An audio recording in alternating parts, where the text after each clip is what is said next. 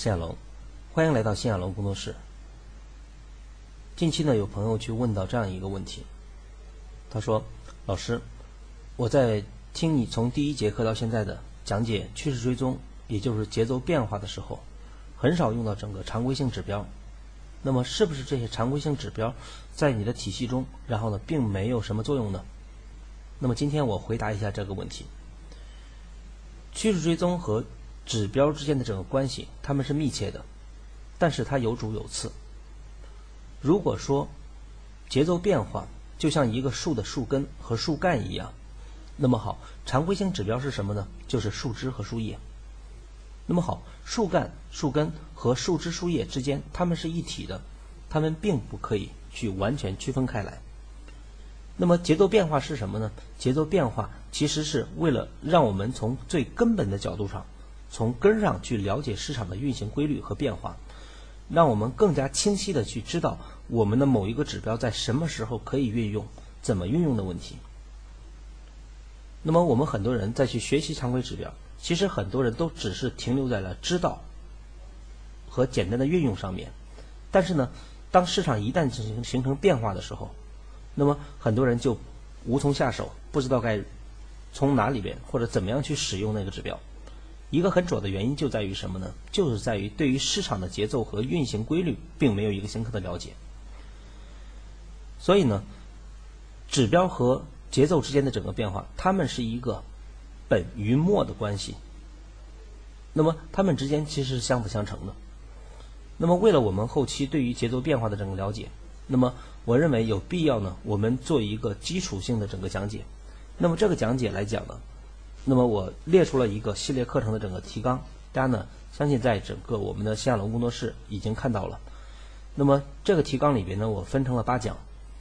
那么这八讲里边都是以节奏为出发点，然后呢谈与均线的关系、怪力率的关系、RSI 的关系、MACD 的关系、布林线的关系、通道线的关系，以及关键 K 线和波浪理论的关系。那么这些方面来讲呢，那么。目的在于什么？就是让大家通过这一次的整个学习，对于整个指标能够换一个角度，能够去真正的了解指标的运用，它其实可以去能够做得更深，或者能做得更好。那么今天呢，我们是第一讲，就是我们首先谈节奏与均线的关系。作为均线来讲，相信每一个从事电子盘交易的投资者来讲并不陌生，因为。均线的整个使用呢，在所有的整个指标里边，它的频率是比较高的。不管你从事的是股票的交易，还是期货的，或者说现货以及外汇，那么均线的使用来讲呢，是最普遍的和最常见的一种。那么为什么刚刚我们去谈到了均线的使用，多数人只是停留在知道和简单的使用方面，但是呢，真正在实盘运用过程中，完全按照均线进行操作的人还是少之又少。那么这个和它本身的特性和特点有很大关系。那么首先我们去看，在均线的常规作用中呢，它无非有如下的几个关键作用。第一个叫追踪追踪趋势，啊，第二个方面叫它的稳定性，第三个是助涨助跌作作用，第四个是压力和支撑作用。那么这四个作用来讲呢，是它整个非常关键的几个作用。当然还有它的一个重要特点，就是它的滞后性。那么这是均线的整个常规作用。那么我们那么谈到这几个作用的话，那么我们不得不去谈一下，那么均线的整个起源。其实均线的起源它的解方式是很简单的。那么比如我们做一个很简单的例子，比如我们以五日均线为例，啊，五日均线的为例。那么好，当价格形成整个一定的上涨，比如形成第一根阳线，第二根阳线，第三根阳线。可能中间里边还会有相应的下跌，相应的下跌。那么好，这是我们看到的五根阴啊，三根阳线和两根阴线。那么均线五日均线它是怎么产生的呢？五日均线就是从一二三四五这五天价格的整个收盘价，就是收盘加收盘加收盘加收盘加收盘，也就是五根。K 线的整连续性 K 线收盘价加起来除以五，得到一个均价。那么，比如这五根 K 线，它们的均价来讲呢？比如是在这个地方，啊，比如是在这个位置。那么好，这个地方就会有一个点，就它对应一个价格点。那么好，当第二根、当第六根 K 线出现的时候，那么好，比如我们说阳线，那么好，这样的话，这一根线它又会对应着相应的一个价格。这个平均价格同样是由一从这一根开始，一二三四五这五根 K 线的均价形成一个点，以此类推，然后呢，这根线又对应一个价格，然后呢，在这一根同样会对应一个价格。当价格形成下跌的时候，当价格形成下跌，同样的又会对应一个价格，下跌对应价格。那么好，以此类推，每出现一根 K 线都会对应一个均价，就是连续五天的均价。这连续的五天均价，那么通过一条平滑的曲线把这些点位，然后呢连接起来，就会形成相应的五日均线。这就是我们说的均线产生。那么以此类推。三日均线也好，十日均线也好，二十日、三十日、六十日均线，那么都是如此产生的。那么从这个特点上来讲呢，我们就会知道了。那么好，那么均线的参数越小，必然怎么样？那么参数越小，它的灵活性就会越强，稳定性就会越差。参数越大，那么它的稳定性就会越强，是这样的吧？它的稳定性就会越强，但是它的滞后性就会越更大。那么这是一个对立或者矛盾的一个相互的整个对立和矛盾。那么这种情况下，就会形成了不同的均线。所以呢，我们在整个价格变化里边就看到了有三日、五日、十日、二十日、三十、六十、一百二，甚至二百四十日均线。那么就有了这一类的均线。那么均线呢，我们知道价格的整个走势过程中，一旦整个价格加速上扬，均线跟不上，比如当价格快速上扬。是吧？形成上扬，当它一旦的价格上扬以后，均线的整个均价，因为它是和前面的五天去平均的，所以它的价格整个走势上来讲呢，就跟不上价格的走势。那么也就是价格会脱离均线的整个运行，那么也就形成了我们下节课要讲的，然后呢乖离率的问题。也就是当价格离均线过远的时候，就会形成整个相应的离心率。这个离心率往往把它称为乖离率。也就是说，价格呢就会往往会有一个回归均线的过程，就是当它一旦远离以后，价格就会有一个回归，回归以后，然后呢受到支撑，价格再次上涨。那么也就是说，一个上升趋势里边往往会围绕价格整围绕均线形成整个的一个上升趋势，这是一个趋势。反过来，下降趋势中也是一样的，当一个均线它处于一个下行的过程中。那么好，价格的整个走势就会以反弹均线、反弹均线，然后呢形成下行，也就是均线对它有压制作用，也就形成了压力和支撑作用。那么中间里面的价格的快慢和线的整个的远近，构成了它有一定的整个助涨助跌和乖离作用。那么这也就形成了整个均线的几个非常重要的作用。那么好，注意。为什么会谈到滞后性的问题？因为滞后性上来讲，和它的整个产生的本源是有有关系的。因为刚我们看到了，每一根均线的整个产生，它一定是产生在当前的 K 线之后，而不是之前。也就是说，价格出来以后才会出现平均价，平均价出来以后才会有均线，这是一个先后顺序。所以它的滞后性是天生的。它的滞后性是天天生的，这一点我们毋庸置疑。所以呢，那么好，它的追踪，它追踪什么？其实它追踪的，比如我们当打开一根均线，我们比如看到，当我们看到这一条均线的时候，这条均线是多少呢？是三十日均线。当我们看到一条三十日均线的时候，那么好，它是连续三十天整个收盘价所形成的连不这种连续性点构成的一些平滑曲线，那么我们把它称为三十日均线。那么三十日均线来呢？当我们看到，当价格远离均线，就会有回归需求；当价格远离，就会有回归需求；当价格由下往上远离，就会有回归；远离以后有回归。那么这也就是它的整个回归性作用。那么这种回归性作用来讲，那么好，一条均线我们似乎看不出来什么。当我们说，当打开均线以后，我们看到它的组合。当打开一个均线组合的时候，我们发现。中间里边有三日，有五日啊，有五日、十日、二十日、三十、六十。那么好，不同的均线，因为我们说周期越大，均线的稳定性越好，但是它的滞后性越强。当然，趋势线的稳定性会越好。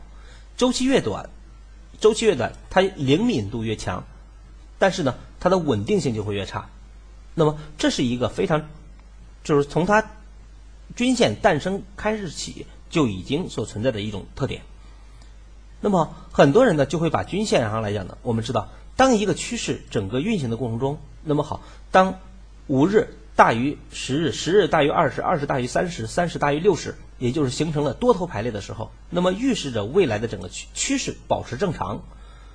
但是具体什么时候能够拐头，他并不知道，他无法去预测具体什么时候拐头，他只是在告诉我们什么呢？就像我们这一句话来讲，它是趋势追踪趋势，追踪什么呢？追踪现在的趋势是否正常问题，是吧？那么。对于它的整个判断上来讲，也就是当多头排列的时候，证明了趋势现在的趋势是保持正常的；当趋势处于均线处于空头排列的时候，证明现在的下降趋势是正常的。它只是能只此而已。但是你说让它去做到一个能否提前预知拐点，能否提前预知拐点，哪个地方是一个重要拐点的话，那么这一点它是很难的。而且你想让它去准确的去预知每一次高低点。或者一个重要的高低区域，这个点上来呢，依然是有这样的难度，因为它本身的特性不具备这一点，这是我们要去注意的地方。那么好，当我们去看了常规性作用以后，那么这个时候我们，因为我们知道，我们学习的所有的方法，不管用指标也好，用趋势追踪也好，还是用波浪理论也好，或者缠论等等这些方面来讲呢，其实都是为了实战出发的。那么好，既然是实战出发的话。那么我们就要去考虑几个问题，从实盘的角度上，实盘的角度上来讲，那么好，第一，我们不管是用均线也好，用任何的方法也好，第一件事情就是要简单。为什么要去考虑简单呢？因为我们知道，在价格的整个变化过程中，它是千变万化的，在千变万化的所有整个走势中，你要想准确的去判断的话，我们又知道指标与指标之间产生。矛盾，这是一件再正常不过的事情，因为即使这个指标是简单的，但是它因为周期的变化来讲呢，有时候也同样会天生的增加一些复杂性。所以我们再去研究一个方法，或者说运用一个方法的时候，首先呢就是它的可行性，也就是它的简单，能否去简单一些，再简单一些，简单到我们在判定的时候不至于使我们疑惑和犹豫，这是一个关键。第二个就是确定性。那么我们说，本身这个市场就是一个不确定的市场。那么我们说的确定是什么？叫相对确定。什么意思呢？好，当价格整个走到一个位置的时候，那么好，我们需要有一个相对确定的一个东西，因为你因为在概率市场里边无法进行完全确定。如果有人告诉你这个地方确定下跌，这个地方确定上涨，那是不可能的。所有的整个讲，其实。所有的整个的预判，或者对于某一个区的整个预判，它都是什么呢？都是一个高概率的一件事情。就是好，在这个区域中，我能不能判定它是一个高概率的百分之八十甚至百分之九十的概率它是向下转的？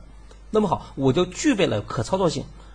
从当它回调这个位置以后，我有没有一个较确定的方法，能够让它去整个确定它向上的概率是百分之八十甚至更高以上的整个概率？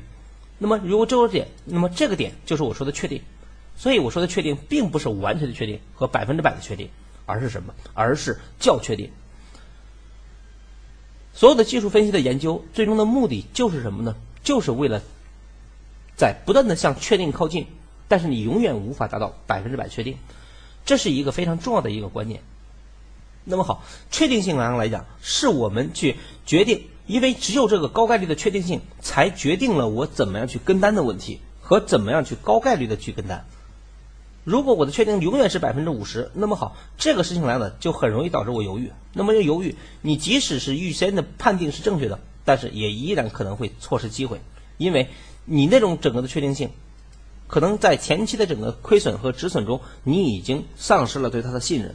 这种丧失的信任，对于你的执行力是极其啊，是影响是极其大的。那么第三个实战需求来了，就是高概率，这是我们所讲的三个点。也就是说，我们在学习任何的一个方法的时候来了，这三个方面都是要去考虑的事情。那么好，在均线的整个使用中，我们会发现，如果想简单，那么好，如果用均线单一用均线进行操作的话，那么均线的使用数量就不能太多，是这样的吧？均线的使用数量就不能太多。就像我们去现在去看到这这样的一个图形一样，比如我们看到这样的一个均线，这个均线上来讲，在文化财经上，它默认的软软件参数是五十、二十、四十、六十。那么好，这是这样的几条均线，这是五条均线。但是我们发现，均线看的多了是挺好的，但是，一旦整个涉及到我们的实战操作的时候，这时候就面临一个问题。那么好，我按哪一条均线进行整个操作？太多的话，所以我们经常会遇到这样一种情况：投资者经常会面临一个非常要命的一件事情是什么呢？就是当价格整个运行过程中，比如你回归整个均线，你买进了一个多单，买完多单以后，你发现破了，破了以后，然后呢，比如我们去看这个位置，当你你比如说现在的趋势保持完好，按照均线来讲也是多头排列，那么好，很多人说回归均线我就买多。好，买多面临一个第一个问题就是止损放哪？有的人说，然后呢，我放到均线的方上面，或者往下，这个五日均线放向下放一点。好，当你去放完以后，啊，当破掉这个均线的时候，你会不会止损？因为我们在使用均线的时候，经常会有这样的一个情况出现：当买进以后止损，但是投资者我们说盈利出局是很简单的一件事情，你会发现大家一盈利让出，大家会马上就会出掉。但是，一旦亏损以后，没有几个人愿意果断的出局。这个时候怎么办呢？很多人就会在当亏损的时候，就会面临一个找给自己找借口或者找理由不出的理由。什么不出理由呢？破了五日均线，你看它还是向上的。很多人说十日均线还没有破，所以呢，我就可以拿着。那么好，当整个价格到了这个区域的时候，你能够扛到，这是好事儿，你可能还会扛过，还能盈利，是吧？但是当走到这个地方，你盈利了，你会出吗？你不会，因为你想更高，因为均线保持挺好的。如果在这个区域初始的震荡区还好，但是一旦你进入这个区域的话，好，你说我在这个地方，然后呢，均线在这个位置，你看到了五日均线破了，然后有十日，十日破了有二十，破了二十以后有四十，那么你可能说大周期均线还向上，好，我再拿一拿，再扛一扛怎么样？当时我说了，如果你在这儿买了，你还有盈利出来的机会，但是如果你在这个地方买，然后呢，你依然抱着整个止损不破，然后呢，均线向上，那么好，当走到这个地方的时候，你会去出吗？当你破掉这个均线，你会看这一条均线，那么破了这个均线呢？破了这个均线以后，你说，哎呀，不行了，看来是走弱了。但是当你去看来走弱的时候，从这个区的买入到这个位置来讲，它的距离已经很远了。咱姑且不去谈你的资金能不能扛得住，就算是能扛得住。那么好，到这个地方，你真的你你也判断走坏了，你就愿意出吗？很多人经常会接下来就会犯另外一个问题：当你的亏损一旦加大的话，多数人就会面临一个问题哦。那么我等它干嘛？我等一等，然后呢反弹反弹再出。这种情况在我们的很多的投资过程中，然后呢是是非常常见的。第一次止损没有出，然后呢是因为整个指标的问题的使用。第二次来呢，当整个里边亏损严重的时候，你发现也走坏了。大家去等反弹反弹出，好，咱就说反弹，就算是反弹了，真的反弹到这儿，反弹到你的成本的位置里边，你真的出吗？因为我去做一个非常简单的调查，当一个被动单，当一个被动的单子，你持有的时间越长，那么你的期望值会越大还是越小？期望值就会越大。但是当整个的价格你的这种长，它一定有限制，那么跟反向比例。我们说，在经济学里有一个原理，比如你在这个地方买，同样的一个位置，你在这儿买，盈利没有出，回到这儿，你依然不愿意出。但是经历一段时间的套牢以后，如果再回到这儿，很多人就会愿意出，因为什么？因为你经历了这个难熬的过程。但是同时，价格的整个变化来讲，就在这个区域中，如果你没有出，或者有，你能够保证你那个地方就一定可以出掉吗？不一定。在实际的整个交易过程中。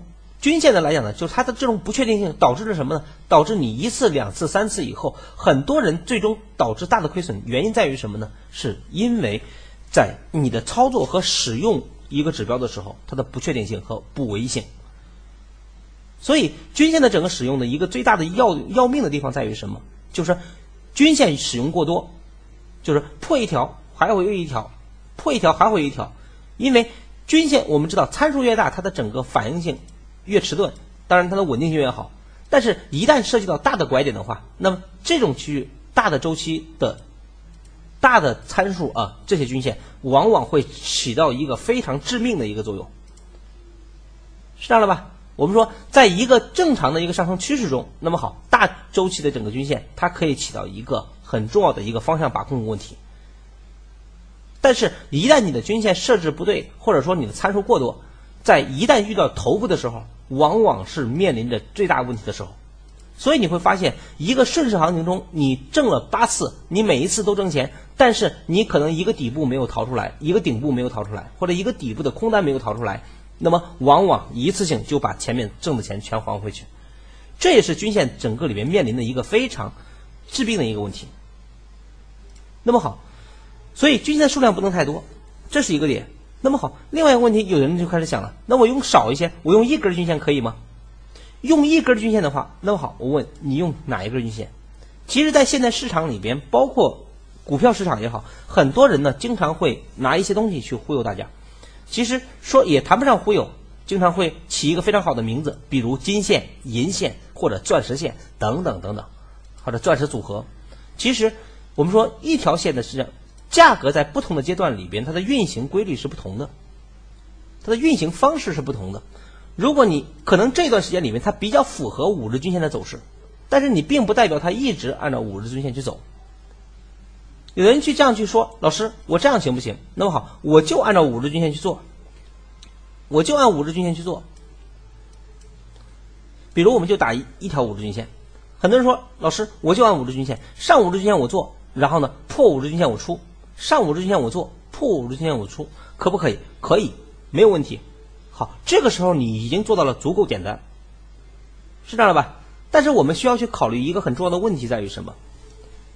因为在行情整个回过头来以后，很多人讲行情，他都喜欢去回过头来以后，我们比如拿指标，特别是卖软件的，很多卖软件的，他们喜欢把一些均线，然后给你打出来以后，你看我给你研究了一条均线啊，有的用斐波那契数列的，有的像这个啊指标的，你会发现。然后呢去做，就是你会发现他都跟你讲的过去都是对的，但是你在未来的过程中，他在这一波里面他按照五日均线去走，但是并不代表下一波就按五日均线去走，因为行情的整个运行上来讲呢，它会有它的整个一个自信特点。当然，你学会趋势追踪以后，这些点上来讲你能够看得更清楚，但是一条线的问题里边往往解决不了。那么怎么样去简单呢？好，如果你喜欢均线的话，那么我。给大家一个很好的建议在于什么？其实每一个品种它的运行特点是不同的，比如白银和原油，那么它们之间就不同。白银和黄金之间其实它们也有也有些许不同，包括股票，股票的来讲呢，它也有大盘和个股，三千多只个股来讲，每一只个股它的运行上来讲也都不可以用一条均线你就可以去解决所有问题。每一个均线量呢，它都会有主力，在主力的呃每一个品种它都会有相应的主力。在相应的主力过程中，它的运行手法，其实在一个阶段里边，它都有一个一定的定性。那么我们再去看的时候，千万不可以然后说别人说了哪一条均线均线或者哪一组均线比较好，你就很喜欢它，你就一直用或者套用，在所有的品种都套用，这个方法是不对的。你去仔细想一想，它也是不符合常规的。那么好，如果你想去真正的去用均线的话，那么好，很简单，那么你需要去整个里边改变参数。改变一个什么参数呢？和它的整个价格走势。真正的有效的均线是什么？其实均线有两种方式，一种是就是用常规性均线，用我们最常用的均线，比如一种均线，就比如五日、十日、二十、三十、六十、一百二。其实这是一种最常规性的均线。那么这种均线你去运用也可以。如果你学，如果你学习了节奏变化以后，学习节奏变化以后，也就是趋势追踪以后，其实我用的最多的就是常规性均线，就是越常规的，因为什么？因为越常规性的均线上来讲，主力在去整个研判的时候，他们也会用常规性均线，但是在常规性均线运行过程中，它很多时候会反着来。比如一个很简单的例子，当价格比如它每一次踩着均线就起，踩着均线就起的时候，那么好。当一个位置踩的越来越标准的时候，往往在做头的时候，它也会踩的非常标准的时候，然后呢反向，因为这样的话最容易你上当。所以均线在整个过程中呢，在运用上来讲，有时候会成为主力在运用在研判价格的时候来讲的一个非常重要的反向指标。它会让你也养成一种习惯。交易来讲呢，如果我们和主力之间啊，我们一个假设的假想敌主力的话，我们是一对敌人的话，那么好，主力它会让我们养成一种习惯，养成一种什么呢？养成一种底部不敢跟，中间然后呢去小仓位跟。到了顶部的时候，让你大量跟，那么好，这个习惯怎么养成呢？常规性的指标其实是一个非常重要的判判断标准，是吧？我曾经去讲过这样的一句话，就当均线的时候，你会发现前期的整个走势里边，你会发现它会围绕均线啊，它会围绕均线上蹿下跳，上蹿下跳，然后呢，在上涨初期的时候会破均线起，然后呢破均线起，到了整个中期的时候开始踩均线一次。两次，当你养成一种习惯，你发现这条均线踩的都起，踩的都起，下一次还会踩，踩完以后稍微反弹就下来，那么就会套你。所以，当一件事情当它已经形成了一种让你形成一种习惯的时候，形成的习惯，主力让你形成的习惯就是怎么样让把你套到高点，空单上来讲怎么样把你套到低点，这是一种点。所以，常规性均线来讲，如果我们说为什么我喜欢常规性均线，是因为。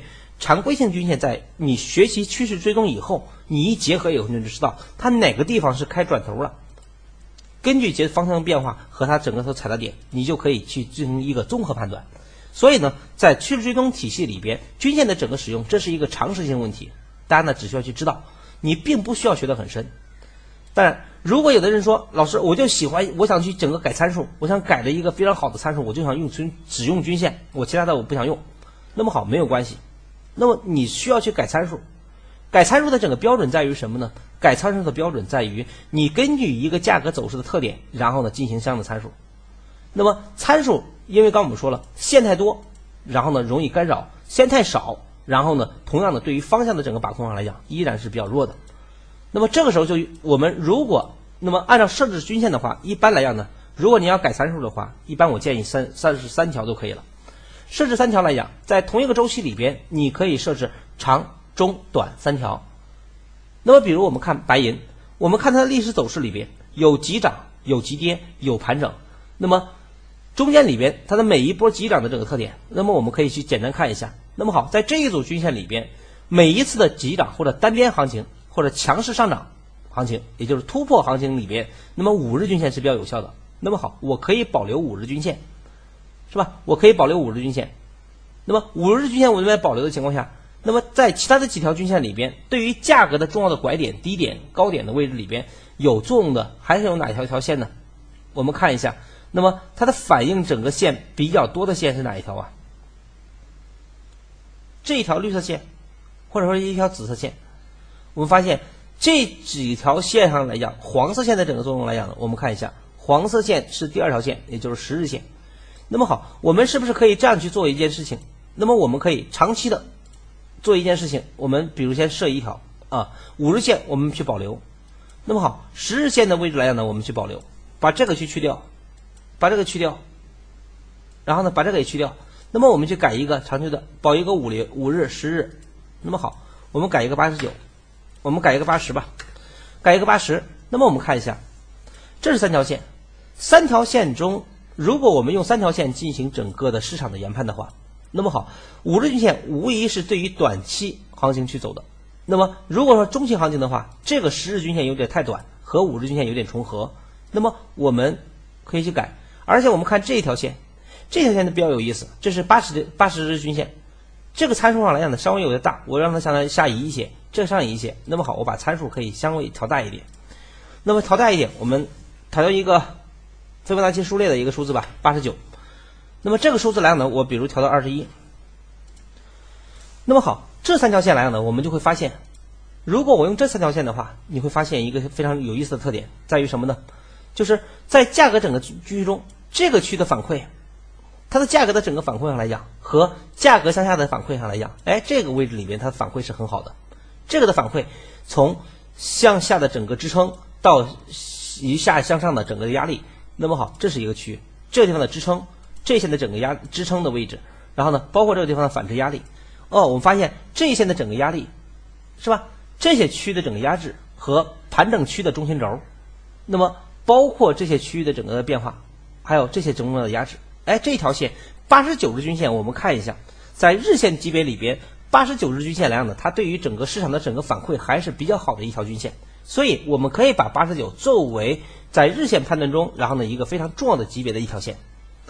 那么对于这个中期的整个判断上来讲，啊，中期的判断上来讲，那么这一条线它又可以起到一个什么作用呢？起到一个对于中期回撤作用的一个关键。那么我们如果用这三条线的话，那么我们可以去找一下市场它的每一次顶部和底部整个结合的一个区域中，我们会发现一个什么特点？比如我们可以去看到，价格在这个区域中有短期下穿整个中期，每一次下穿这个位置中，我们发现短周期均线下。就是五日下穿二十二十一日均线这个区域中，往往见到一个底部。这个区域中五日下穿它，大周期转折依依然依然保持向上，然后呢，在这个区中转折向上，这个区中向下，然后呢，中线向上，那好，它保持一个向上的过程。那么即使是方向已经转了，我们说的下降雏形，下降雏形形成了，那么好。下降雏形形成，这个线起到一个重要作用，所以八十九日均线对于白银的这个作用上来讲还是比较强的一条均线。那么我们可以把这一条确，确定，所以呢，我们就有了一个基本的模型。我通过这三条均线，我们设计一个模型，就是价格整个区域中，一旦我们说这个区域中你是很难转的，因为很多人说这个线还是向上的，你这个地方也无法判断。但是如果你结合节奏变化的话，那你就很清晰了。上一节课里边，我们在复盘的时候，我们知道这个地方遇到了整个大周期这个高点所对应的节奏线，所以它的整个向下转折概率极高。再加上这个区域中，啊，再加上这个区域里边所形成的一个下行破掉一点三八二，所以它反弹做空是对的。也就是说，这个地方可以确定它整个做做空，而且这个下降趋势线。所以，那么在均线没有拐头的情况下，我可以利用节奏变化或者趋势雏形，可以去提前知道。整个里边这个均线必然要去拐头，那么也就形成了这样的一个做空区域。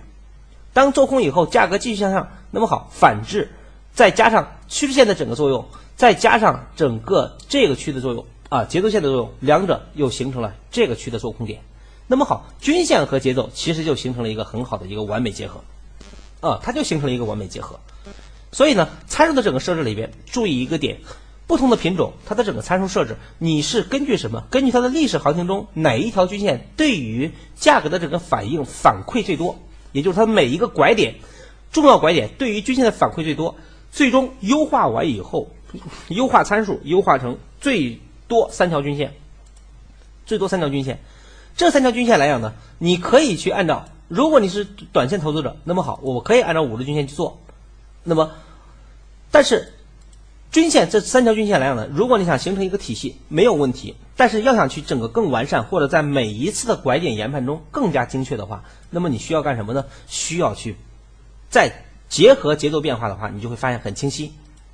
比如一个很简单的问题，价格在加速最后一波里边面临整个阻力，我们知道这些区域中，上一节课讲了，这是一个重要压力区，所以也是一个做空区。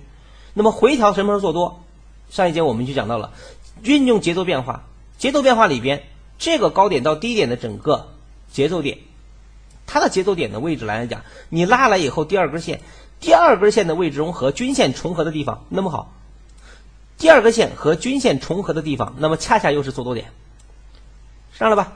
那么也就是均线，我们就把它起到一个什么呀？当你把节奏变化去弄明白以后，那么好，均线其实它起到的一个作用就是和你去找和节奏变化重合的地方，也就是我们说的共振点。这些共振点的位置上来讲呢，往往它对于整个就是你趋势和节奏支撑又形成了一个很好的完美结合，是吧？包括在整个均线，当整个价格形成这个下降雏形的时候，下降雏形形成以后，那么好，我们知道了整个的下降的整个的趋势线。当有了下降趋势线以后，下降这种下降趋势线再结合整个均线的整个位置的反应，其实最后一次反应它为什么踩这一条线很准？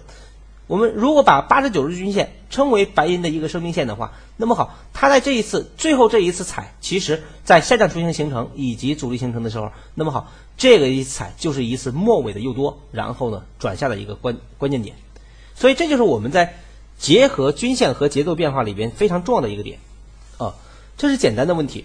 第二个问题，确定。确定点上来讲，就第一，对价格的反应要敏感，这是你去测试价格或者说修改参数的时候来讲的非常重要的一点。我相信很多人并不懂均线，为什么很多人我知道我说你只是知其一而不知其二，知其然而不知所以然，是因为什么？因为你没有去把节奏变化，然后呢，真正的去学会。当你去学会以后。啊，你经过我后边的整个系列课去学会以后，你会发现，啊，其实整个里面均线的东西你就很清楚了。为什么那一次踩的那么准就反弹？为什么反弹的那个点就下？其实它是和节奏是有很大关系的。均线它是什么？它只是一个表象，它只是一个表象，它是价格的整个的一个表现形式。但是它的表现形式一定是来源于根源的东西。那么趋势追踪就是对于根源的探究。是吧？当你对根儿的东西探究完以后，那么好，价格走到哪个位置，哪个均线有用？我们大家还有一个特点，就是你是不是经常不知道哪一条均线最经常有用啊？破了这个均线，这个均线有用没有啊？你经常会说，当当下跌，你没有上涨过程中没有回调的时候，你盼回调，真正的盼到回调以后，你又不知道该怎么跟，我到底在五日均线跟，还是十日均线跟，还是二十日均线跟？你是不是经常会这样纠结？是因为什么？是因为你并没有了解市场的真正关键阻力在哪？那么好，趋势追踪其中一个重要的作用就是找关键阻力。那么好，关键阻力的位置如果你找到了，和它的重要的空间找到了，找到完以后，均线的位置它其实就是辅助那个区域中。比如我的关键阻力在这儿，我的关键阻力在这儿的地方。比如一个很简单的例子，是吧？我价格在这个地方，这是一个地方，是吧？这是一条线。好，价格走到这个地方，这是一条线。好，那我就知道了，价格在没有走到这个地方的时候。那我就很清晰的知道一件事情，那么这个点所对应的节奏线在这儿，那么这个地方加了一个点，加了一个回调点，所以我就很清晰的一件事情就是什么呢？也就是这个低点和这条线，这个低点我通过节奏变化，这个点和这个点之间容易产生重要的反弹，那么这两个中间加了一条重要的生命线，八十九日线，所以未来的价格到这一线区域中一定要注意，整个价格有可能会由下转上，那么好，我就有了。判定的一个非常重要的标准，那么你的均线你就知道哪一条均线更有用或者更有效，知道它的整个作用了吧？所以我们再去进行整个判定的时候，均线的整个使用来讲，它其实我们没必要去把它弄得很神秘或者很复杂。很多人为了整个里边去收费或者做什么来讲呢，把一个均线然后呢包装的很神秘，然后呢去卖给你。其实我们发现很多市场上很多收费班，很多的收费班，然后呢轻则然后呢几千。重则整个几万块钱，其实你学完以后，你发现就那些东西，啊，如果你学完这些趋势追踪以后，你会发现那些东西来讲呢，你自己也会很简单，啊，不就是改一个参数吗？参数不管怎么改，但是万变不离其宗，它的宗是什么？就是趋势追踪。所以对价格的反应敏感。第二，兼顾多周期。所以如果你刚我说了，如果你仅仅用指标的问题，用均线的问题的话。那么你要想对价格反应又灵敏，而且要兼顾多周期的话很难。但是学完趋势追踪以后，你就知道哪些区域它的关键区域。这个时候来讲，你再进行整个价格的反应敏感呢，或者说多周期，这个时候你就不会去产生迷迷惑的问题，因为你知道哪个地方该做，哪个地方不该做，哪个地方它就是一个高概率的转折区，这就很清晰了。高概率第三个点就是对于拐点研判要有重要参考。刚我们说了。对于整个参数的整个设置上来讲，刚刚其实我不经意的给大家已经讲到了关于参数的设置。原有的这个参数你能用这几个参数吗？一定不行。那么你需要相应的改参数。所以均线并不是没有用，而是它很有用，只是你怎么用的问题。趋势追踪你学习以后，它就告诉你你在什么时候用最恰当。明白了吧？不是说指标不重要，而是指标它因为本身它是一句跟随价格的。趋势追踪最重要的一点，它它告诉你。你如果你说光用趋势追踪追踪追踪的话，你感觉又复杂的话，那么好，他就告诉你一件事情：哪个地方该用，哪个地方不该用；哪个地方该用摆动类指标，哪个地方该用趋势类指标。那么这个来了，这个区分恰恰是在做盘中运用指标或者运用方法的时候非常关键的一环。所以这一点大家需清楚。那么最后，均线与节奏与均线的关系是什么呢？它所解决的问题无非就两条：第一，哪条或者哪组均线。更有效，是这样的吧？就他告诉你哪一条哪一组更有。为什么刚刚我刚开始的时候，然后我去谈到了均线的整个使用上来讲，那么我们按照常规上来讲，比如五十我为什么喜欢常规性的五十、二十、三十、六十，好，一百二，好，比如这是这些均线，那么这些均线到底它走到哪个位置的时候，哪个均线最有效呢？或者最有用呢？如果你单一的用均线的话，你不清楚。但是我就很清楚的一件事情在于什么？好，当价格走到这儿的时候，如果价格整个里面形成回调，它因为大趋势里边，刚我们看这个节奏，它是属于顺势上涨，所以它的回调它有两个回调区，它有两个回调区。第一个回调区，如果市场保持强势的话，注意，如果市场保持强势的话，这是它第二根线。好，价格在这个位置，也就是说，它如果要保持强势上涨的话，那么它的回调是不能打到这一条线的。也就是说，能回到这一线区域中就不错了。那么在这个线和它的回调区域中间，那么好，第二条线和均线的区域中，那么这两条均线就非常重要。那么也就是回调这一线区域中，我就可以保持布置多单，然后呢，在这个区域中博强势上攻，是吧？因为它一旦摸到这一条线，那么它的强势上攻就不具备了。那么我们看价格在这一线的区域中啊，我们继续往拉，它没有回调，继续往上拉。这个区域中，当它价格一天回调以后，我们知道了价格第二条线，也就是这个低点对应的线在这儿，这是一个重要区域。这个地方在这儿，好，十日线在这儿，那么我就知道了一件事情：这个线和这个线之间，十日线起到一个重要的支撑作用，所以十日线有很重要的支撑作用。所以价格的回调，那么好，这一线不打，将保持强势上升。所以回调这一线区域中，我就考虑多单，在这一线区十日均线考虑多单，那么我的多单整个效果上来讲就必然好。是这样的吧？我的端就必然好。当整个价格这个区域中，这是一次回调，回调以后，那么好，它的回调区域中在哪儿啊？刚我们看了，这个高点到这个低点是第二条线，第上第二条线。好，价格拉了以后，那么好，哪一条线最有作用啊？因为第一上攻遇到了上一次我们讲到的重要阻力，它面临整个的调整。那么好，第二条线的位置里面很容易被打到，所以呢，未来整个区域中五五日均线的被支撑的可能性不大。那么短期被支撑以后，那么好，它大的位置里边，五日、十日中间加了这一条线，所以这一线区域中，当两线之间，这就是悬空区域，悬空区域中这个点的位置里边一定会产生一个重要的支撑，所以价格当靠近这一线的时候，你会发现为什么靠近这一线的时候都会产生整向的反弹，因为这是有节奏变化的，所以你是不是通过这个点，你对于整个均线哪一条线更重要，你就很清楚了，所以我们说。节奏变化是根，然后呢，指标是象，是表象，然后呢，根把握住了以后，表现的东西你一看就知道哪条均线更有效。第二，解决均线的滞后问题，它可以解决均线的滞后问题，是吧？哪条均线更新有效的问题，其实它是判定有效阻力问题。有效阻力，有效阻力在节奏变化里边很重要。那么第二个问题，解决均线的滞后问题，它是一个重要拐点。我们知道均线的这个拐拐拐弯啊拐弯，我们通过节奏变化以后，我们就很清晰了。价格经过了整个里边的一二三四五五了以后，然后奔的整个重要的节奏，而且加速了，所以它转向的概率就是极大。那么在你没有均线多头排列的时候，别人还在整个疯狂的回调多的时候，你已经改变了意图，你已经决定了要去逢高做空。当别人整个还认为大周期均线向上还是逢低多的时候，你已经知道了下降雏形的形成，所以反弹跟空跟空的点趋势线这些区域中，你就知道了在哪跟空问题。这些东西来讲呢，它是一个先后顺序，所以回归整个价格的整个走势上来讲呢，这是极其关键的点，这是极其关键的问题。所以呢，通过我们刚刚所讲的几个方面。我相信大家对于均线，你是不是又可以有了一个更清醒的认识，或者有一个更深的认知？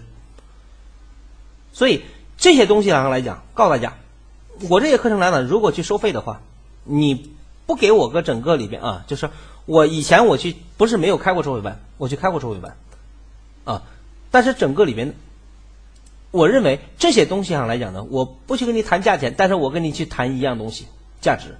就是这些课程来讲的一个非常重要的一点在于什么？就是我希望大家能够通过学习以后，你不再去整个去迷茫和迷惑，然后呢，去真正的去重新反思一下你以前所学的东西。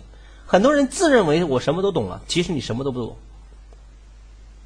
学习是无止境、无止境的，包括我对自己来讲呢，也是这样的要求的。所以呢，我希望我们在座的每一位，然后呢，能够去真正的踏下心来去学习，啊，你认同新老师然后呢所讲的东西，那么我认为，那么这些来讲呢，对你一定会产生很大的帮助，啊，当然，如果你认为张老师讲的东西是干货或者实战的啊，然后呢，你希望大家多帮去扩散，当然呢，最后还是要去感谢我们近期整个去打赏的朋友，呃，对于整个打赏来讲呢，我曾经去说过，我不在乎你打赏多少。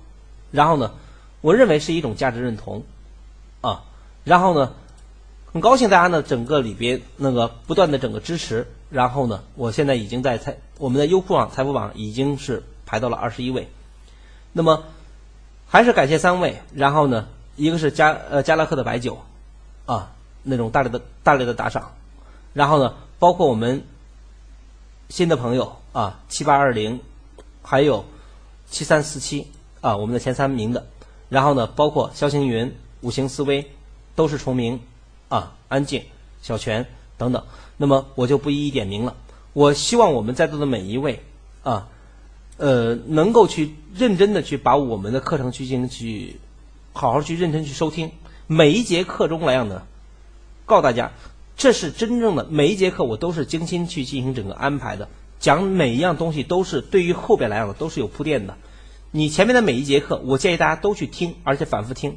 我也看到很多朋友的留言说，每听一遍都会有不同的收获，我感到甚是欣慰，啊，甚是欣慰。那么我们马上呢，我也会整个里边呢，到下一次整个课程里边，我会公布一下我个人的整个微信微信号，到时候呢，会有整个里边有什么问题上来讲，可以跟我的客服进行整个的相应的沟通。我们后边我会安排更多的整个沟通渠道，好吧？那么当然也希望你认为，星老师的课有价值，那么好，也希望大家呢多去在你的朋友圈里边多去推广，告诉你那些想学习的还处于在投资迷茫过程中的投资者，能够去加入我们这样的一个大家庭，能够共同学习、共同进步，好吧？那么今天的这个课程来呢，讲到这些，谢谢大家的收听，啊，我们下次课程再见。